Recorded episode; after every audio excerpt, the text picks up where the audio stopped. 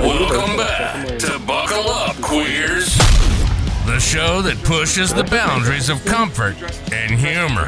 Now, your hosts, Grunge Cowboy and Buckle Bear. Came she woke up feeling refreshed. Wow, that's that Colorado air.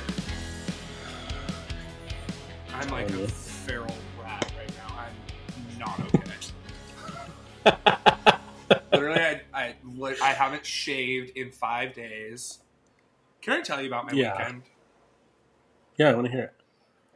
Um, okay. Well, I went to a wedding. My friend Ruby's wedding. Great. It was magnificent. Um, but I just need to talk about how normally on like trips I'm very organized and I have like an agenda.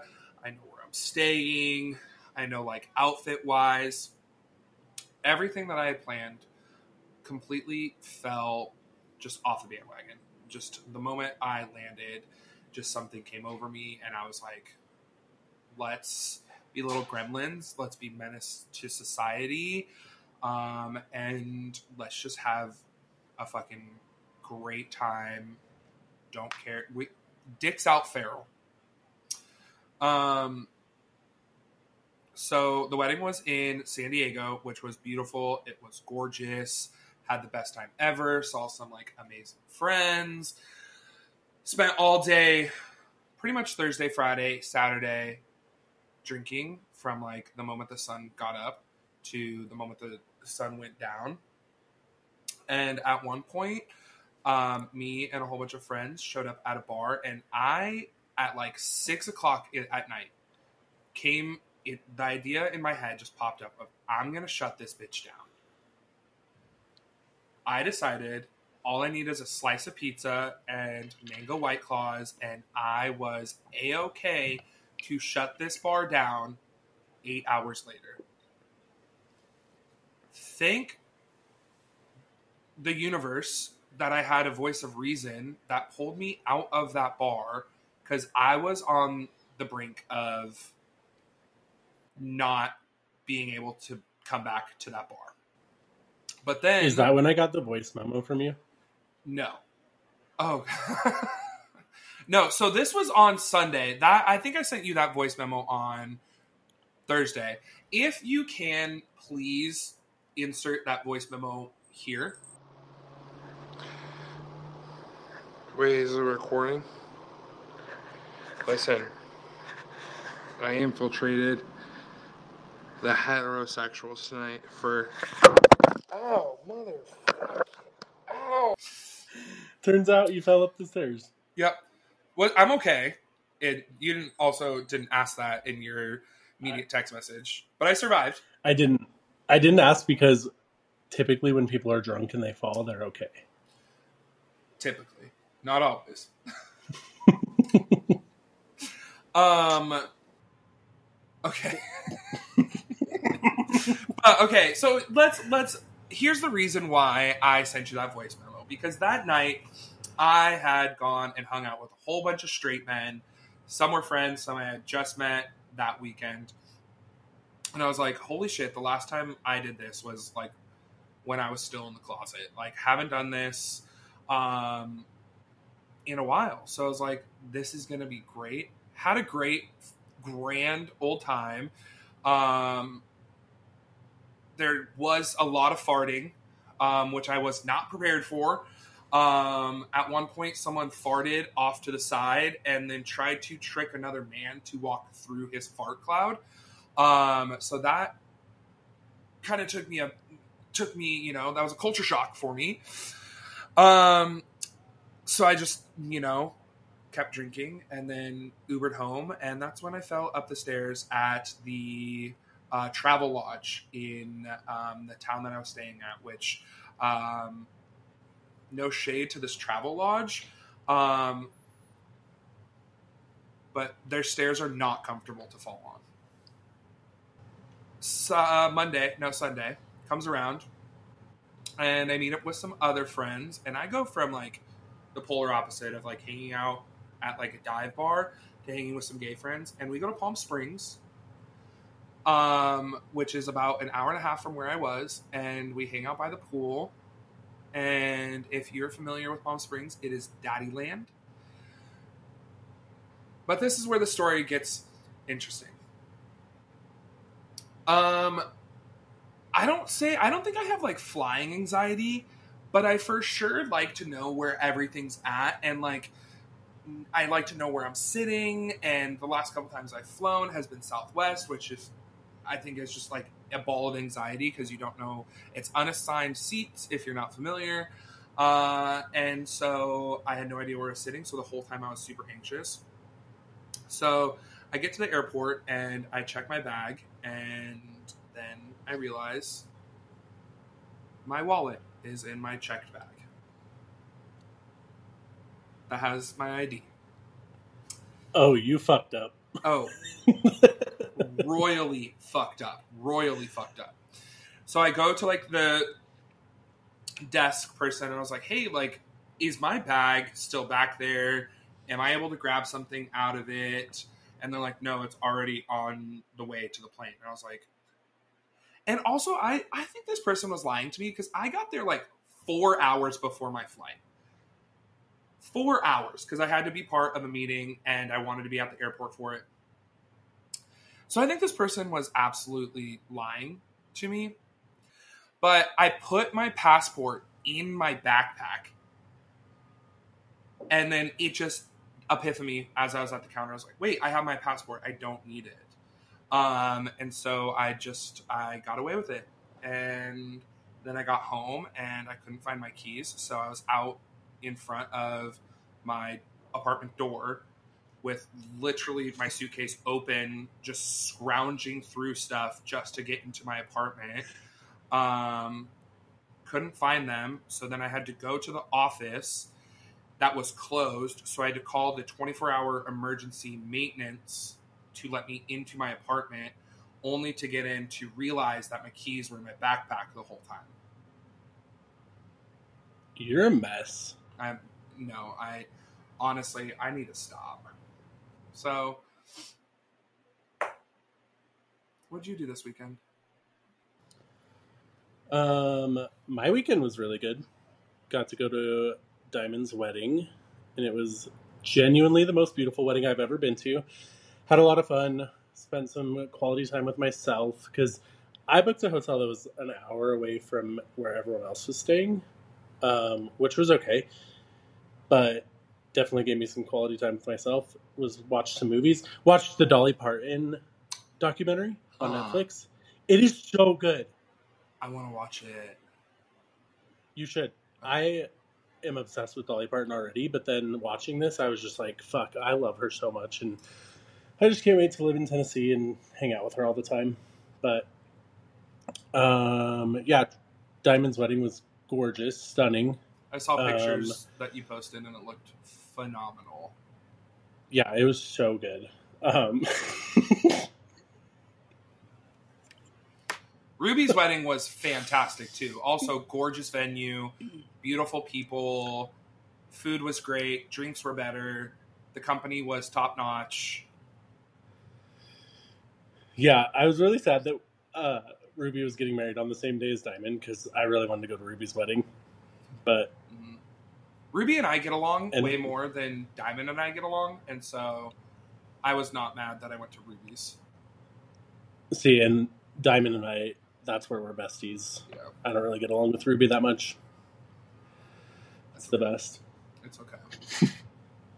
It's But one of my favorite things about this wedding was, um, well, a I got to see a lot of old friends, got to meet some new friends, um, kind of hang out. But there was absolutely zero fucking children there, and that is my favorite thing about any any adult event is when there's not little fucking shitheads running around screaming, parents like trying to quiet down their children and like no shade to parents because they're doing their best i get it and like you can't control a child but there's a time and place for a child to be out in public and a wedding is not one of those Agreed.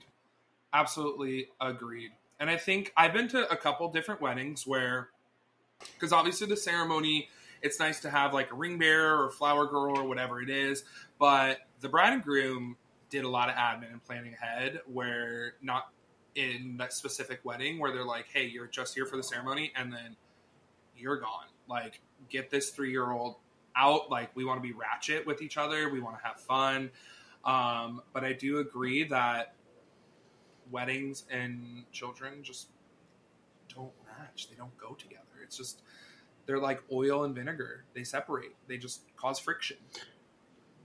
It, there's always a lot of drinking at weddings, and so my head always goes to like, who's taking care of these children at eight thirty at night when the drinking starts actually affecting everybody, Mhm.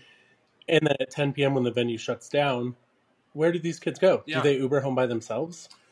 But also at weddings, like I am getting like I'm I'm getting down on the dance floor. Like I'm moving and grooving, like the hips are swaying, and like I can't be responsible for worrying about where my left ass cheek is swaying and like if it's gonna smack somebody in the head. Like that is at waist level. Like that's not my responsibility.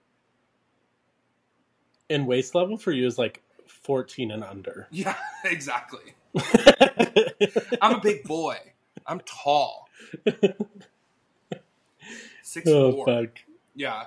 Um, I was actually thinking about this the other day because if anybody who knows me, they know I'm obsessed with Trader Joe's. Like, obsessed. When I was looking to move, I was making a joke, but I was pretty serious about it. Of I want to live five minutes away from Trader Joe's just because of how much I love it so much. And this is also a space where children should not be allowed. And here's my reasoning. One, as peaceful and amazing as Trader Joe's can be, there are certain times, specifically on weekends, it is a war zone in there. You go with a list. You have to be, you have to know where to put your cart. You have to know when is appropriate to slide into the shelves and grab things. And if you have freaking little Jimmy just running around and just like taking things off the shelf and like zigzagging away, it ruins the whole experience. I'm going to hit them with my with my cart. What's even worse is when Jimmy's pushing the fucking cart. Oh, Do not let your children push the cart. never. They have no etiquette with it. They're on the wrong side of the fucking aisle. yes. They're stopping in the middle of it. They're not letting anybody do anything. Also, they can't see where they're going. That's like asking a child to drive a car. Like, what? What happened to kids wanting to stand on the end of the shopping cart or sit in the basket? Because when I was growing up, that's what we did. We stood on the end and it was so much fun. You were like on a magic carpet ride, or you sat in the basket and you got to play with all the groceries until you were done. Exactly. Or also, I remember my mom giving me the option of like, "Hey, I'm going to the grocery store. Do you want to come with me? If you do, you are not leaving the grocery cart. You are you are death grip onto that grocery cart, and you're not getting anything. Like, I don't want your opinion on what you want for dinner. I don't want your opinion on what you want for snacks because I know you, who what you are and what you're going to eat. Like, you don't. This isn't your space now it's just like they're just running around. It's like a freaking playground. Like if you choose to keep sperm as a pet, you need to train that person.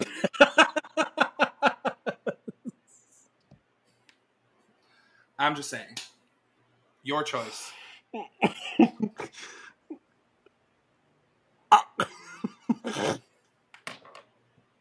I'm done. Am I gonna get canceled for that? I think so. I've never heard anybody refer to a child as a pet sperm. and then my mind instantly went to the sea monkeys that you got when you were in like fifth grade at the fucking school fair. And it's just like sperm floating around in a little tank. Pretty much the same thing. like Okay, and also just I want to preface this. I love children. Like I do and I want children someday. I love them. We get along, just not in these spaces. Like I think Yes. there are certain areas where they just shouldn't go and like Trader Joe's honestly I'm to I'm to open it up to like all grocery stores. Like do people Yes. enjoy grocery shopping? Because I enjoy eating the groceries, but I don't necessarily enjoy the activity of grocery shopping. So any minor inconvenience, and the children there are inconveniences, do make it that much harder to get what I need and to get out. I'm on a mission. Absolutely. Yesterday, I went to the grocery store because we needed some grocery. We needed. I was making chicken noodle soup, and we needed the stuff to do it. So I go to the grocery store by myself, which is never a good idea because I'm usually grumpy about it to start with. But I left in a normal mood, like feeling good, having having a day that I was just enjoying. When I got back, I was angry at everything, and I like. It started when I got to the store it was busy as fuck for no reason. It's a what Monday Monday night. Why is it so fucking busy? Second of all, I was walking down an aisle and I didn't get a cart because when I don't get a cart, I mean business. Run in, grab my stuff, get out. Mhm. I go down an aisle, see there's this lady standing on one side and her kid with the cart on the other side. So what do I do? I turn around, go down a different aisle to get to the other side of this aisle. By the time I get there, they're blocking the entire fucking aisle. And they like look at me and they don't move. And I said, "Excuse me." Nothing. Not a single word. The mom's just like lollygagging, dazing off onto the shelves, all this, right? So finally I just pushed my way through between them, bumped the cart. She looked at me, whatever. I move on. Get my stuff, get out. I hate grocery shopping in general, but when there's a child anywhere near me in the grocery store, I want to punch them in the face. And my least favorite place to do that is at Costco because I fucking hate Costco in general because people forget that they're humans when they enter Costco. Like you forget everything you've ever learned about human decency the Mhm. minute you step foot into a Costco. You forget that you drive on the right side of the road. That equates to pushing a cart. Stay on the fucking right. Yeah. They forget that other humans exist. They think they're the only ones in there. And then you add kids to the mix. Oh no. Mm-mm. No. Mm-mm. But also, I feel like you and I have a very different perspective when we are going into spaces because I feel like as bigger individuals, I don't know about you, but I'm very aware of like my surroundings, but then also very aware of how much space I'm taking up. So, like, I'm planning like four or five steps ahead, which is very tiring. And like, by no means am I Mhm. saying that every single person should do this, but if like we I don't know. I feel like there should be like a common ground. Like if we are doing this, I feel like there should also be common ground. Like other people should be respecting the space and boundaries as well too. And the thing is, I've seen children in grocery spaces and it works. And I've seen it does. So not saying by any means that like it it's every single child. I think that there are circumstances where they have to be there, but the parents are doing a great job at wrangling them. I guess it's the best way to explain it. Like, but also, this is a space where there is no other option. So I kind of want to hear your opinion on children on planes.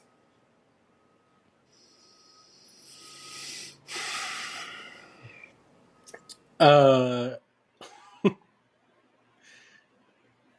so yes, when okay, this goes back to when you just said that we plan our steps five steps ahead, very spatial aware. Like me as a bigger man, tall, chunky, whatever you want to call it, like all of the above. I make myself as small as possible in public spaces when I'm dealing with the public, so that people can move around me, people can see above me, see whatever on airplanes, this is the hardest thing to do because the seat is so small you cannot make yourself smaller in it. Yeah.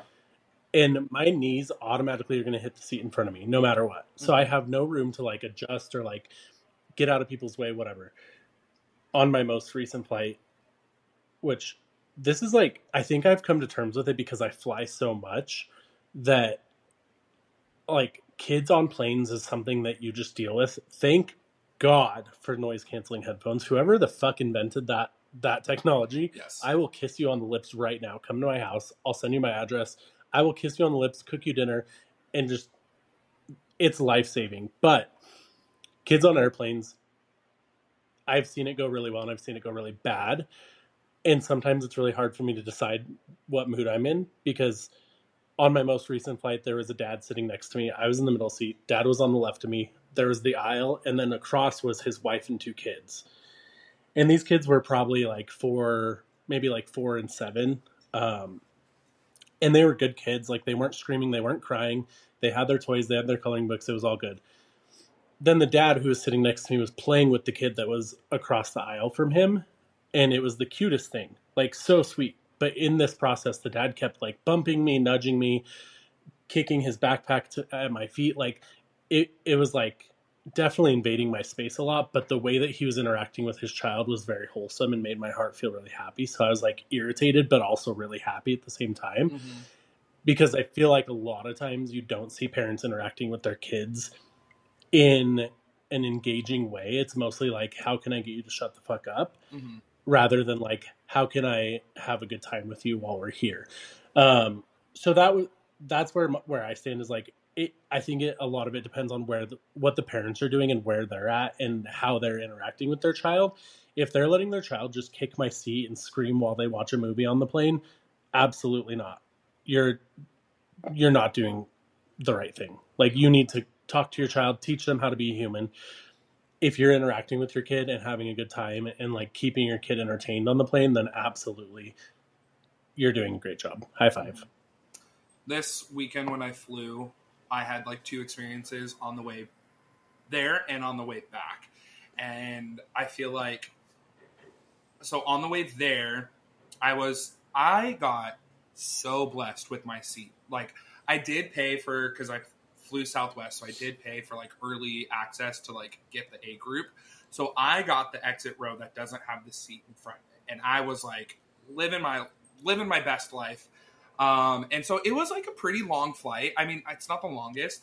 I think it was clo- like two and a half hours, which is not long, but for a child just like sitting in the same space, that's like an eternity.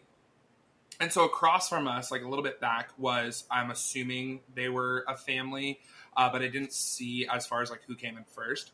But the kid was in the middle seat, and I just like kind of overheard like the moment they sat down, I heard the rules being laid out for this child. I think they were probably like four or five. They were sitting in the middle seat, and the mom basically just flat out said, "Hey, this um, the serving tray. What's it called? You fly all the time. The tray that comes down. The- Yeah, it's just your like lap tray. Okay. What, whatever that is. Um, I overheard them saying this is attached to somebody's seat, so every time you touch it, it moves their seat. And I was like, yes, absolutely. On this same flight, there was somebody, um, maybe like a toddler, like two, and the dad was walking up and down the aisle with this toddler, but it didn't affect anybody. Like when the flight attendants were giving their drinks and snacks, like he would turn the toddler around, and then like each the toddler was not screaming; it was just walking back and forth. It was honestly the best scenario for any kind of plane. But then also on the counter of this, I don't get mad at babies crying on planes because that's just like something completely out of your control. Because chances are their ears, it's an experience that they've never experienced. So that maybe their ears hurt.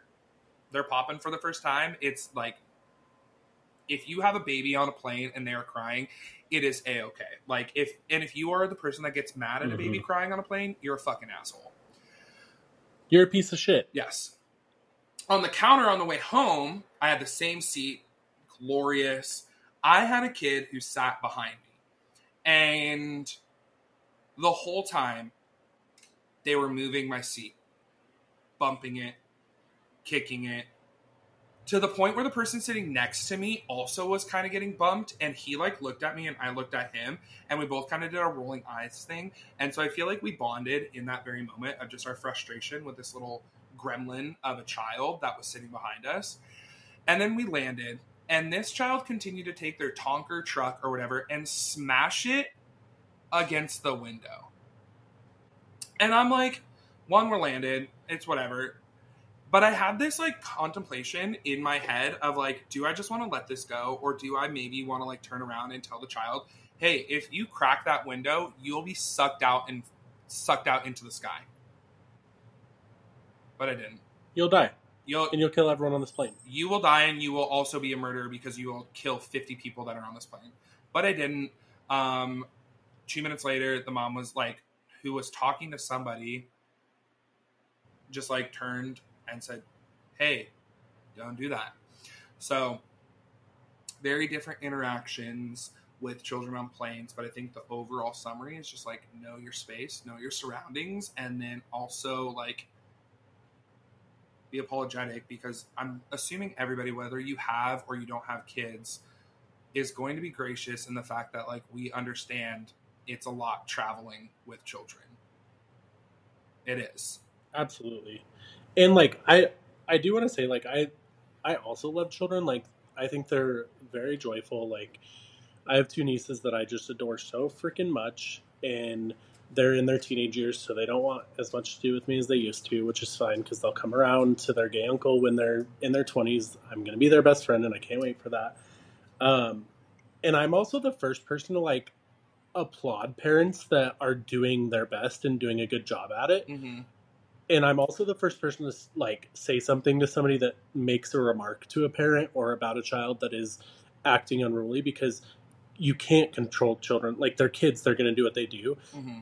it's mostly about how you as a parent react to that. Yeah. and there's a difference between like reacting and saying hey you know let's let's look at this situation. You talk the child through it. Explain to them what's going on or screaming at them and just saying like hey shut up stop talking. Like that's you're you're not doing good at parenting at that point because your kid doesn't understand. Like kids need to understand why you're asking them to be quiet because in their brains they're just having a good time. They're being silly. They're being goofy. Mm-hmm. um, I just nothing boils my blood more than when a parent is doing their best and they're clearly trying and doing a good job at it, and some random fucking old grumpy man is like making comments under their breath. Um, because chances are that parent is already embarrassed and feels Yeah. like shit because that kid is absolutely out of control. So, to those parents out there that are are are doing a good job and push through, thank you, thank you for being a good human and teaching your children the right ways.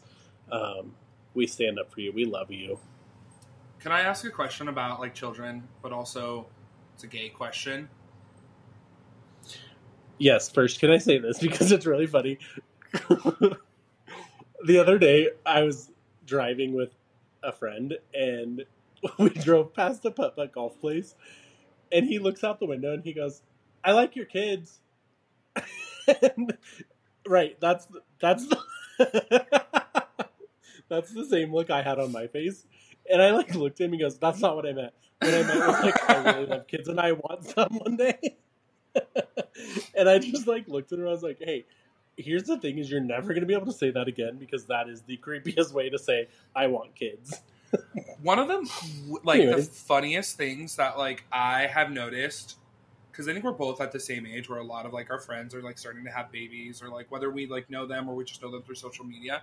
My favorite thing is when somebody like compliments the child, like, "Oh, they're so cute, they're so adorable," and then the parent like takes ownership of like, "Oh, thank you."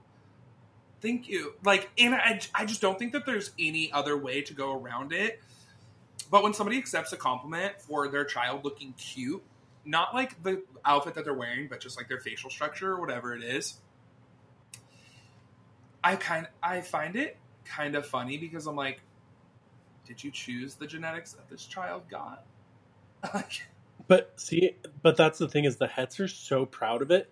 It's like they feel like a superiority or like they feel so proud that they created that, which they should be. Like, good job because mhm. us as gay men, we can't create that. I mean, we could. It'd just be very complicated or uncomfortable, one of the two. And they feel this weird, like, sense of pride that they made a baby that is accepted by society as a cute little baby. Which I'm going to say it now, including family members, all babies are so ugly when they're first born. Sorry, they are. Atrocious. They're just so ugly until they start like developing human-like features. They're just ugly. and I think we think they're cute because they're this big. Mhm. They're little. Yeah. Once they, I mean, Sorry, that was rude. once they have the ability to open up their eyes, then they start getting cute. But that doesn't come for like yeah, a- was that another three months. a long time? Yeah. Yeah, was that rude? Am I a dick? No, I think you're honest. Because I mean, we're all thinking Also, it. stop showing me, stop showing me pictures of your fucking kid every ten minutes. No, unless I ask for them, I want unless I say I want to see your kid or like I have a few friends that I tell them please send me pictures of your child all the time because Mhm. they're important to me and I'm not in the same state as them and so I don't get to see them grow up. yes. So those are the ones I do want to see. But if I'm in a grocery store and you pull out a fucking phone and you start flipping through your family albums and like showing me your kid walking down the street or like touching grass, like I don't fuck. We all fucking touch grass. I don't care. yeah.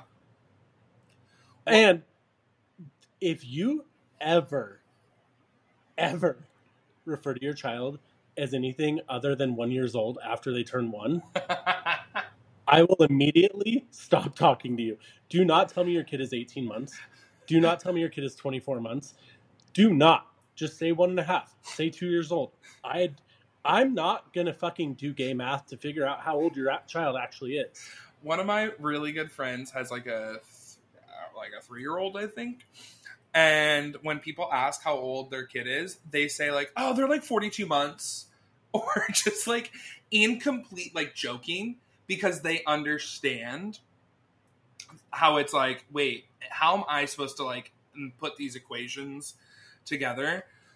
But I totally get it. But also on the counter, one thing that bugs me even more is when people, and this is a total segue, is when people show me pictures of their animals as if they are children. that I'm just gonna cut. I'm just gonna pretty much say it. I don't like being shown anything on anyone's phone. If you don't have the ability to send it to me so I can look at it, view it on my own time, or zoom in, or take the time to read it, or watch it, or listen to it, I don't, don't, I don't, don't show me. I don't care. I don't want to know it. I want to view things on my own. Very much so. But also, I think there maybe is like the counter of if I need to show somebody something on my phone, I'm not giving you my phone. There's no way in hell I'm ever giving somebody my phone. Absolutely not. Even if I'm on aux and they are changing, they want to queue up a song, give me the song. When people are like giving their phones at like the dinner table and like just people are oh my god so many anxiety just like immediately rushes through my body and i'm just like constantly like staring over at the person of like there's no way that they that phone is g rated and if they are i don't know if i want to be friends with this person because they're fucking boring if you don't have some spice on your phone i don't think we can be friends maybe that's just Any kind of spice. any kind of spice maybe that's just a gay Any kind thing of spice. but like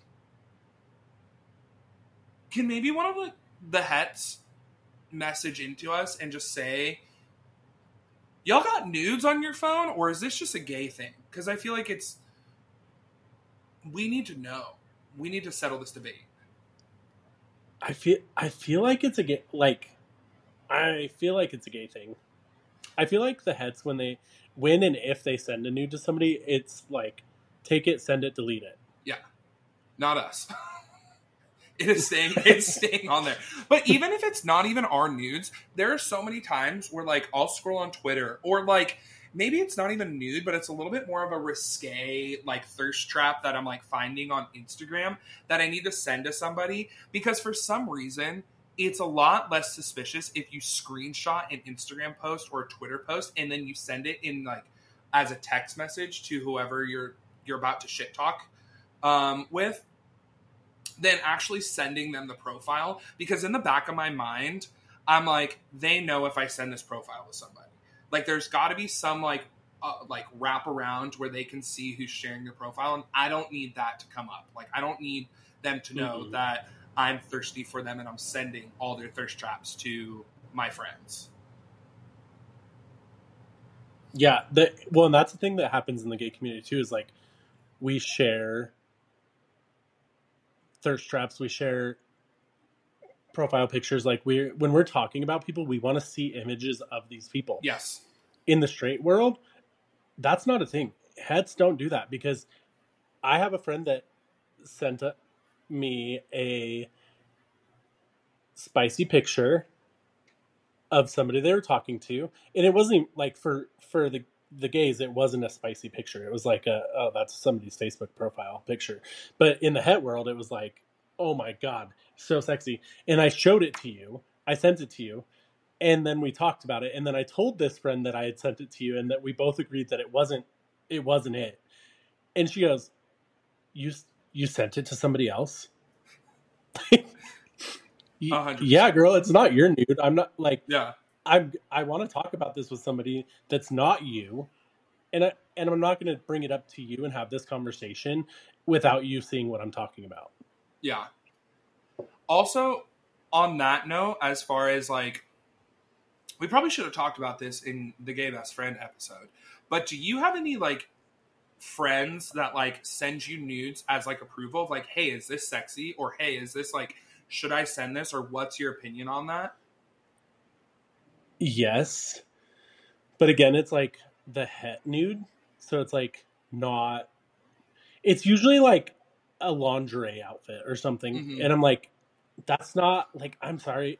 Maybe it's because I'm gay, but that's just not going to get my dick hard. Yeah, that's gonna well, that's I, that's not going to domesticate me in any sense of of the form. That's not going to throw me back in the closet.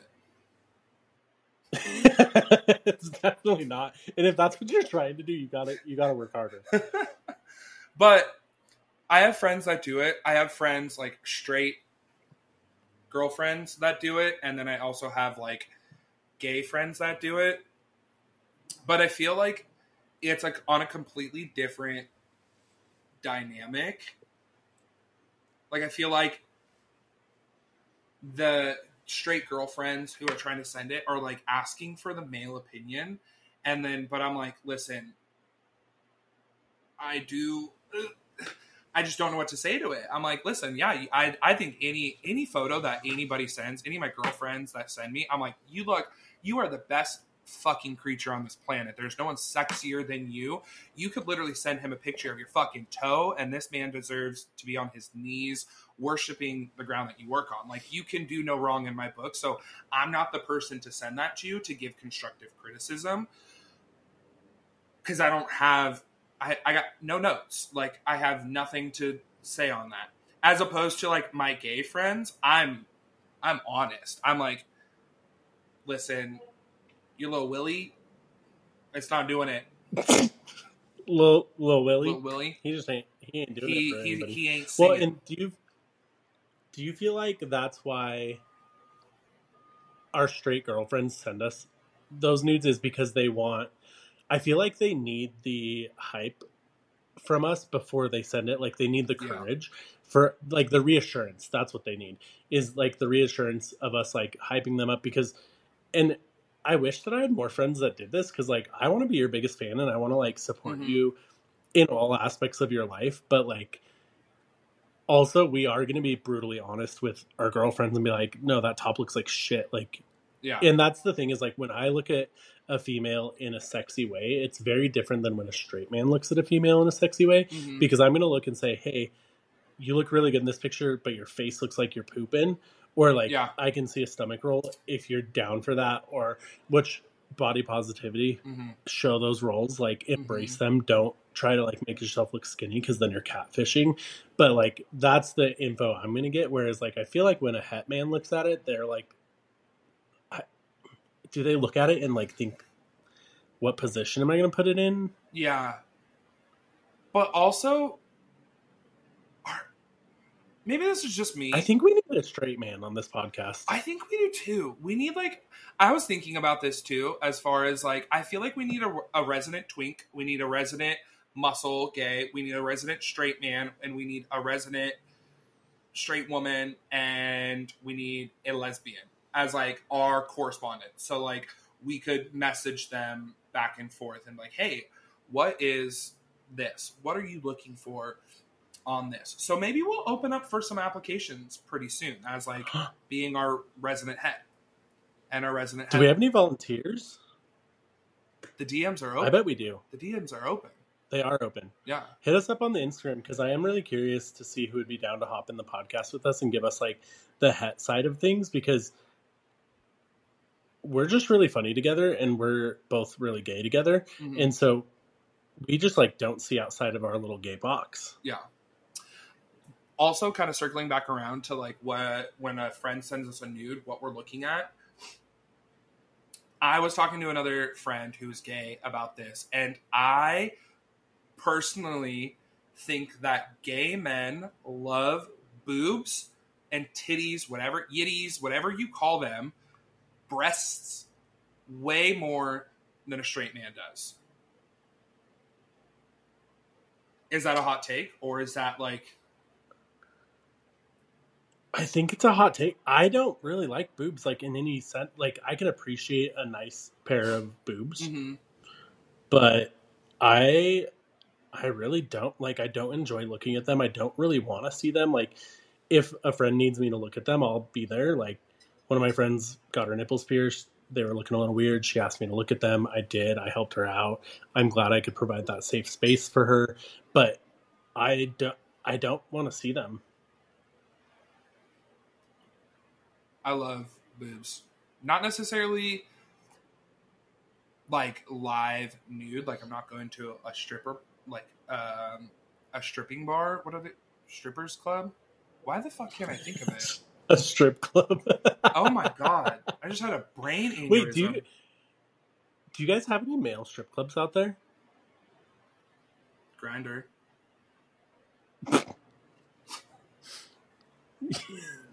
You should come out here.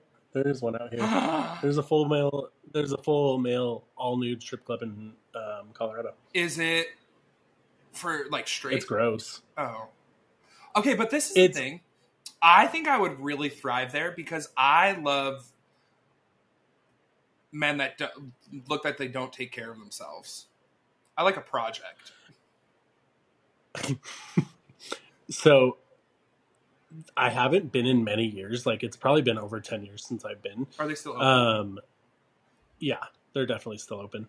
It's it's huge in the gay scene. Like the gays go there, but it's one of those spaces that, and this is going to be brought up many times throughout this entire podcast. Um, but it's one of those places that a lot of bachelorette parties happen. Mm, Um, so it's a queer space for sure, but it is watered down by a lot of heterosexual, very drunk women. mhm. Um, and when I say that it's like it's a dingy place, it's it's like a gay dive bar, but so like when you walk in, you smell bo instantly, and so it's like not it's not really like the project type that I think you like. It's more of like Mhm. the straight men from the streets that drink and party and probably do a lot of drugs that don't really take care of themselves in the sense of like showering, putting on deodorant. And I'm sorry, but if you're going to be a fucking stripper, put on some fucking cologne and deodorant because I want to, like, I'm a big smell person and I love when people smell good. Me too. That's my favorite compliment to receive. It's my favorite compliment to give.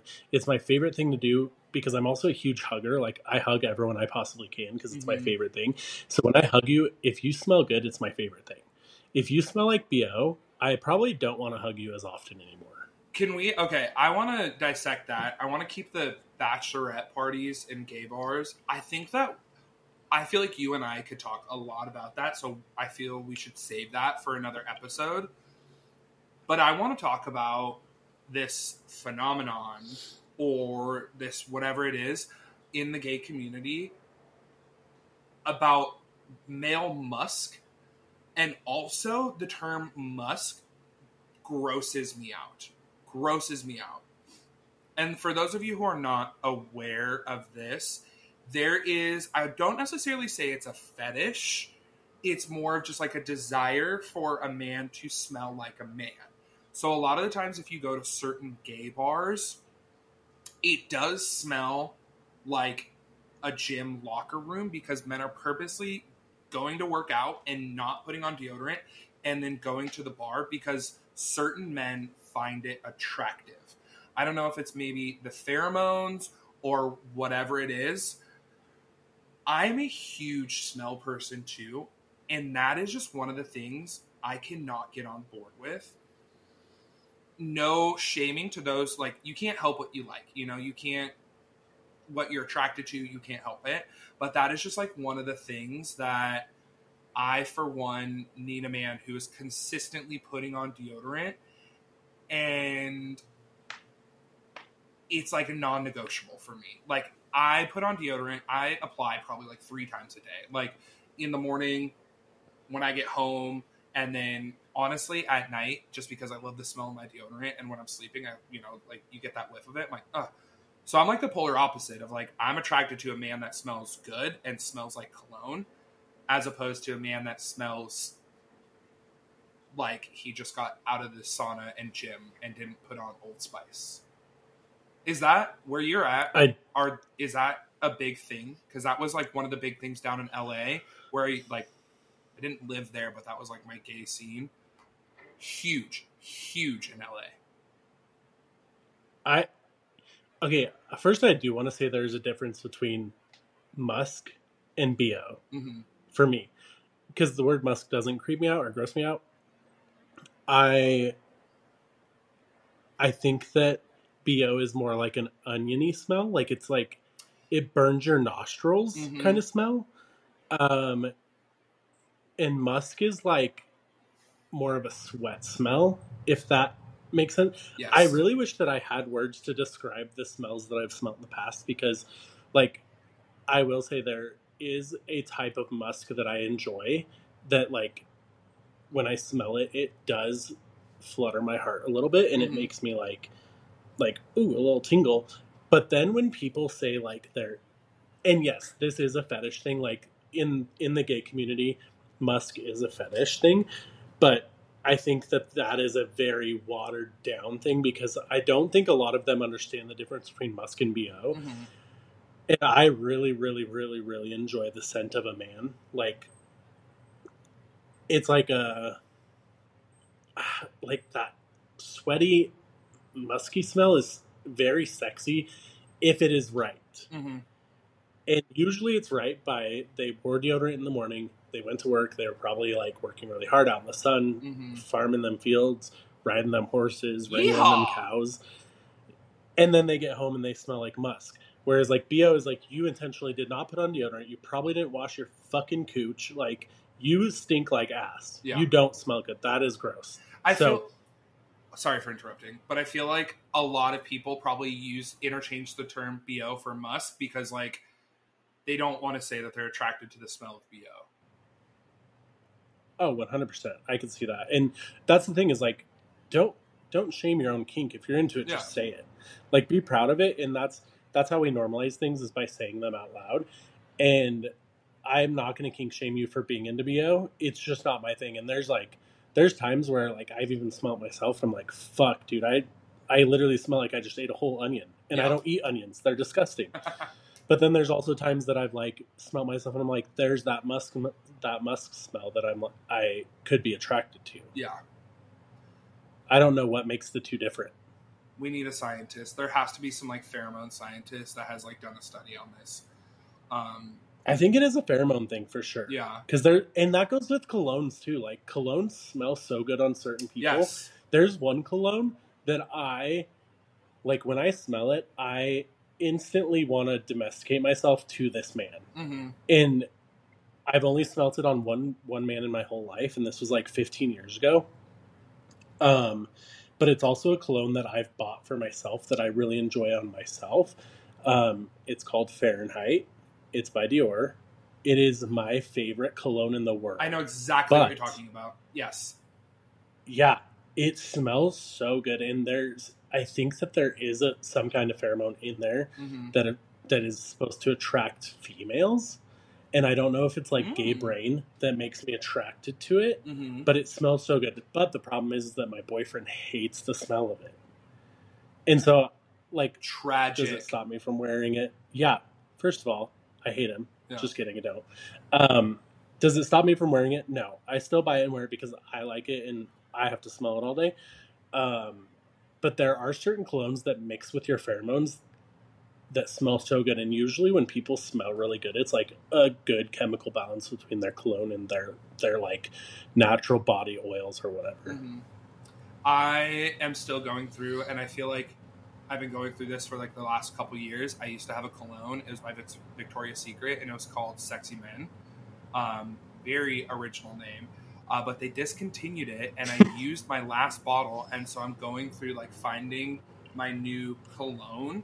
Um, and no one ever talks about this, and I'm I'm assuming it's probably the same perfume. Uh, but like in buying a cologne is an investment. Like it's like a hundred and fifty to two hundred dollar bottle of just making sure that you smell good. So I always have two different colognes. I always have the one that I wear every single day, and then the one that I go out. And the one that I go out is like the more expensive one. Um, but I also want to bring this up to you because it has to do with smells, and I have a little bit of a confession.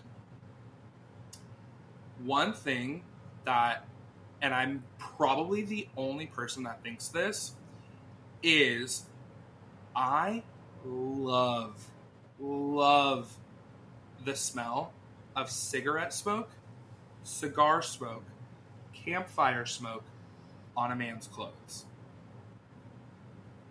That to me is the one thing it drives me wild. And each individual scent, each individual smoke, it drives me wild in a completely different way. Like the cigar gives me like this is future husband type situation. The campfire smoke is I have 8 million different fantasies that I believe this man can fulfill.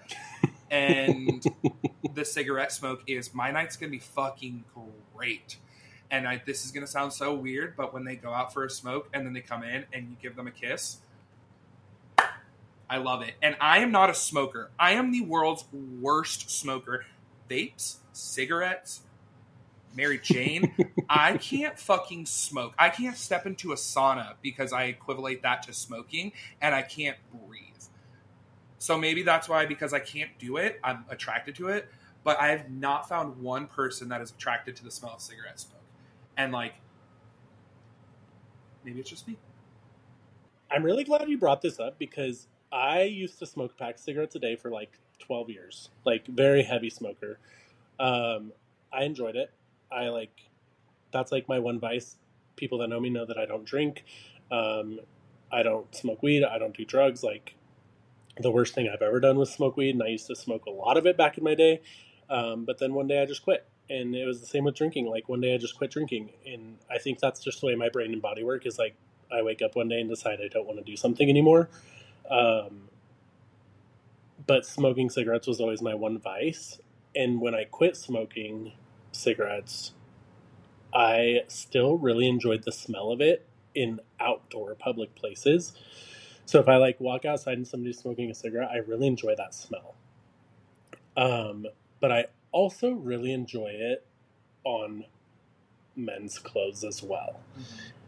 And my boyfriend used to smoke cigarettes also, and like when I would kiss him after he smoked, I also really enjoyed that. So I also have never met anybody, and I have recently started telling, like, saying out loud that I enjoy the smell of cigarette smoke in public space, like outside spaces, Mhm. when I smell it, because I feel like, why can't I enjoy that? Yeah.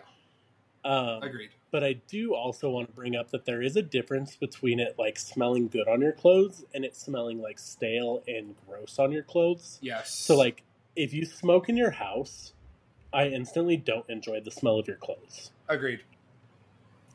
If you go outside for to smoke all the time, then there's a good there's a good chance that that smell is the one that I'm attracted to or it Mhm. does smell good on your clothes. Yeah.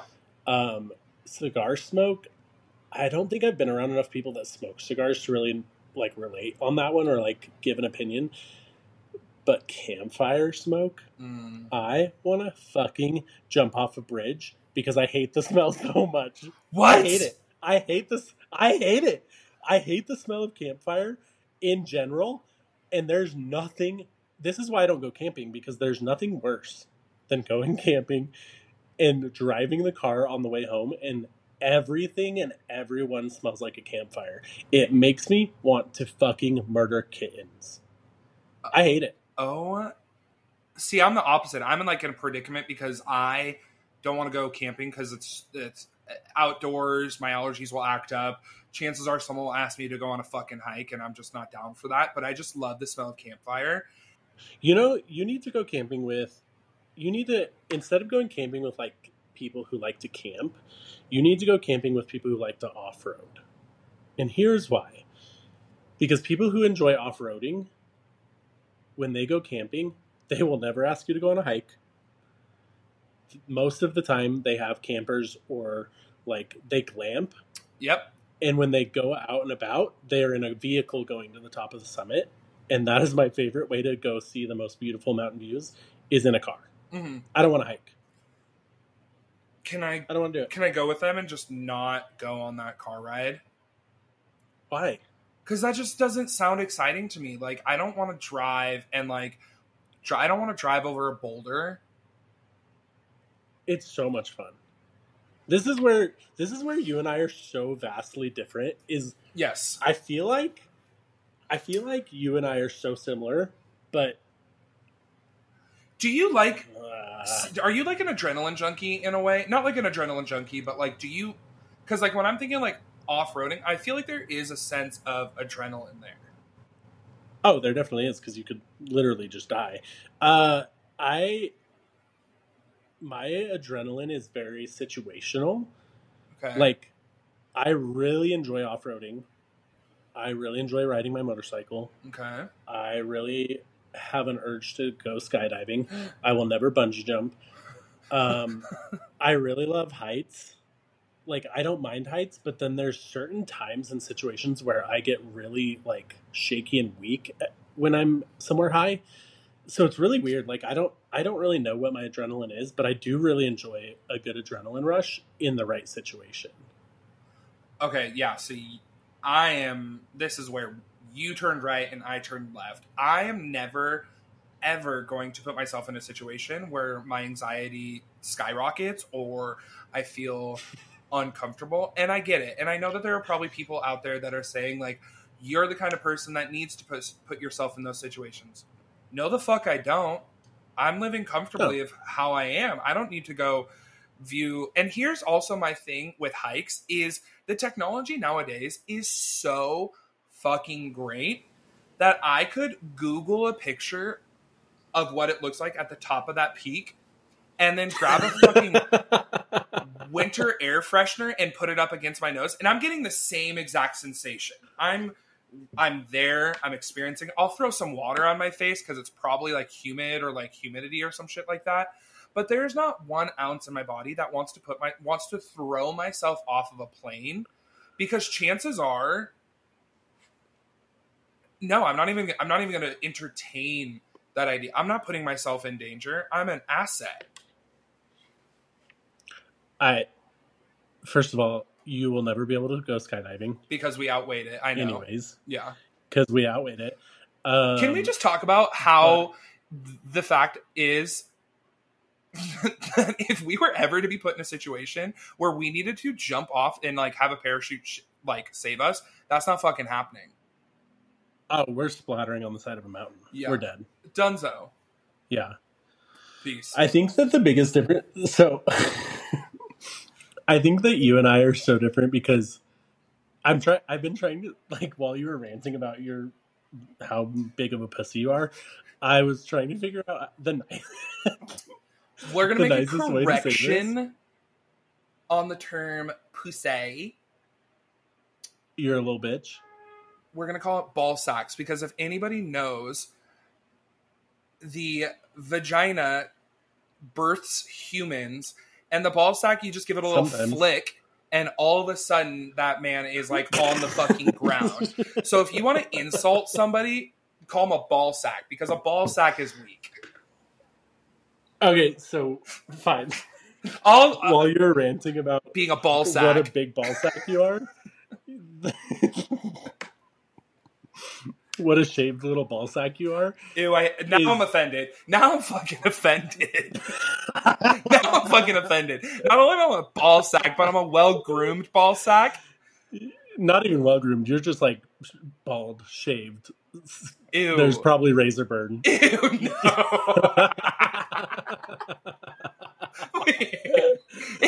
no. The- you're the you're the ball sack that they use the dull razor on, Bro, or they were trying to use like regular clippers and fucking like caught the skin of their ball sack in it and it nicked it. and, and then you have to awkwardly bring it up every team, every single sexual encounter because you don't want them to think that you have an STI. yeah, You're like, it's not, it's not anything. It's I just got too crazy in the shower. I used my buddy's razor. I'm not used to it.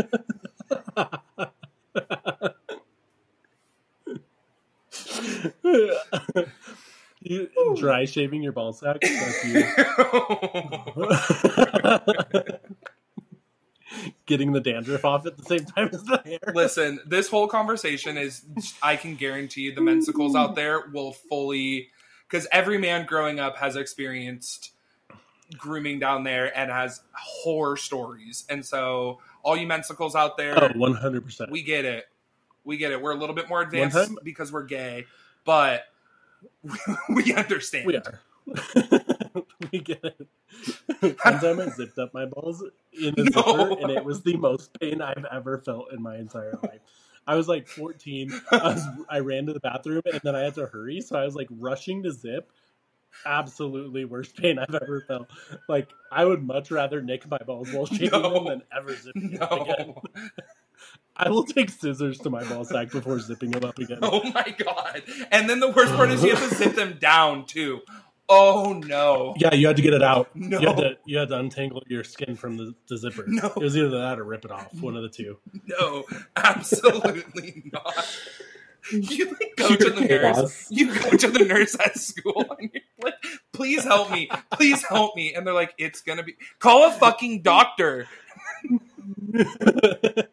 Is this how you came up with the term "dicks out feral"?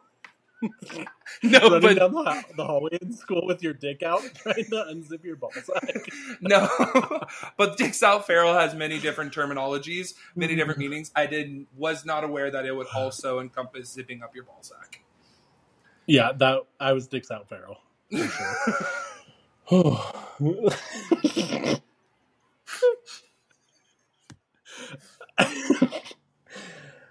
you know what time it is?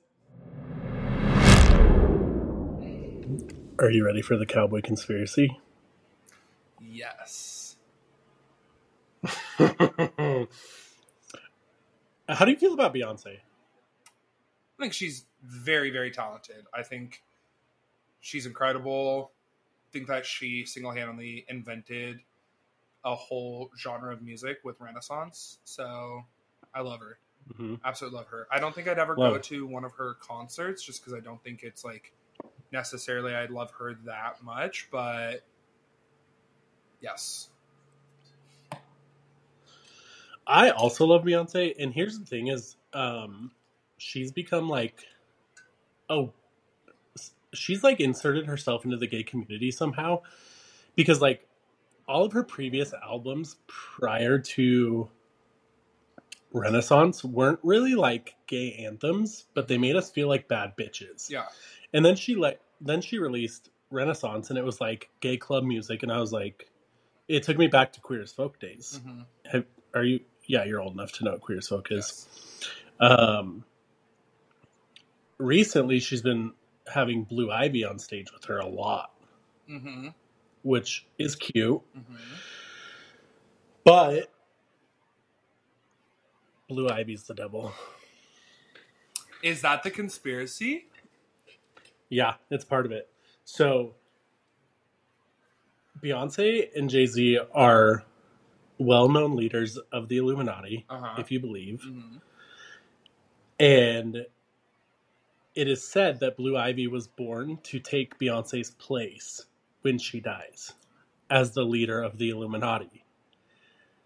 And the reason this is said is because Blue Ivy, if you rearrange the the letters a little bit, it says some fucking like Latin word for Lucifer. Mm-hmm. Okay. In one of her videos of her being on stage with her mom, she turns around to her mom and throws up the hand triangle, the Illuminati symbol. And her mom just like smiles and looks so proud of her for doing that. Crazy, right? Uh-huh. And so this is why. So they're saying that Beyonce has introduced Blue Ivy since she was a baby so much and put her in the public eye so much to get them used to seeing her so that when she takes over the reigning Illuminati queen or leader, whatever they call her, it's just like normal. It's a natural transition. And I was thinking, yeah, and I was thinking about it, and it makes so much sense that Beyonce would be the leader of the Illuminati because she, we hold her on such a high pedestal hmm that if she told us all to like meet her at the Denver International Airport in the basement on the train, we would. We would all go down there. Mhm. No return. Oh yeah. Do I believe in the Illuminati? Maybe not necessarily the Illuminati, but I do believe that maybe there's an organization of very well well placed, powerful individuals in every different aspects of our life that have that are playing into something bigger. Mhm. You know? But when Yeah. I don't know. I don't know if I believe the the blue, the blue ivy thing. I don't know. I could see it. Well, and diving into this a little bit more, I found out that it is said that the Super Bowl is just an Illuminati ritual. I watched this TikTok, yeah, and that every single Super Yeah. Bowl performance has had a like a ritualistic aspect to it. Like some are a little bit more Yeah. hidden, but then some Mm-hmm. clearly have that like goat face, whatever it may be. Yeah. yeah, The devil's face. Uh-huh. Yeah. And that in every single, if you look up Super Bowl performances, at some point the Illuminati symbol is thrown up at some point throughout the halftime show. yeah, which is crazy. And then Beyonce's ex drummer, when she had a female drummer, she might still have one, but her ex female drummer came out and said that Beyonce's a witch and practices witchcraft, and that she put her under a dark spell, and would Beyonce would enter other people's bodies to have sex with other people. What the fuck? what? yeah. That's it. That's it. That was you know we didn't even talk about it. This was episode six. Episode six. Are you fucking kidding me? Yeah, if you made it this far, all you hets, heathers, and mensicles, Mensicles. we love you, Congratulations. we love you. and thanks for being gay with us. yeah, we stand you. Sometimes.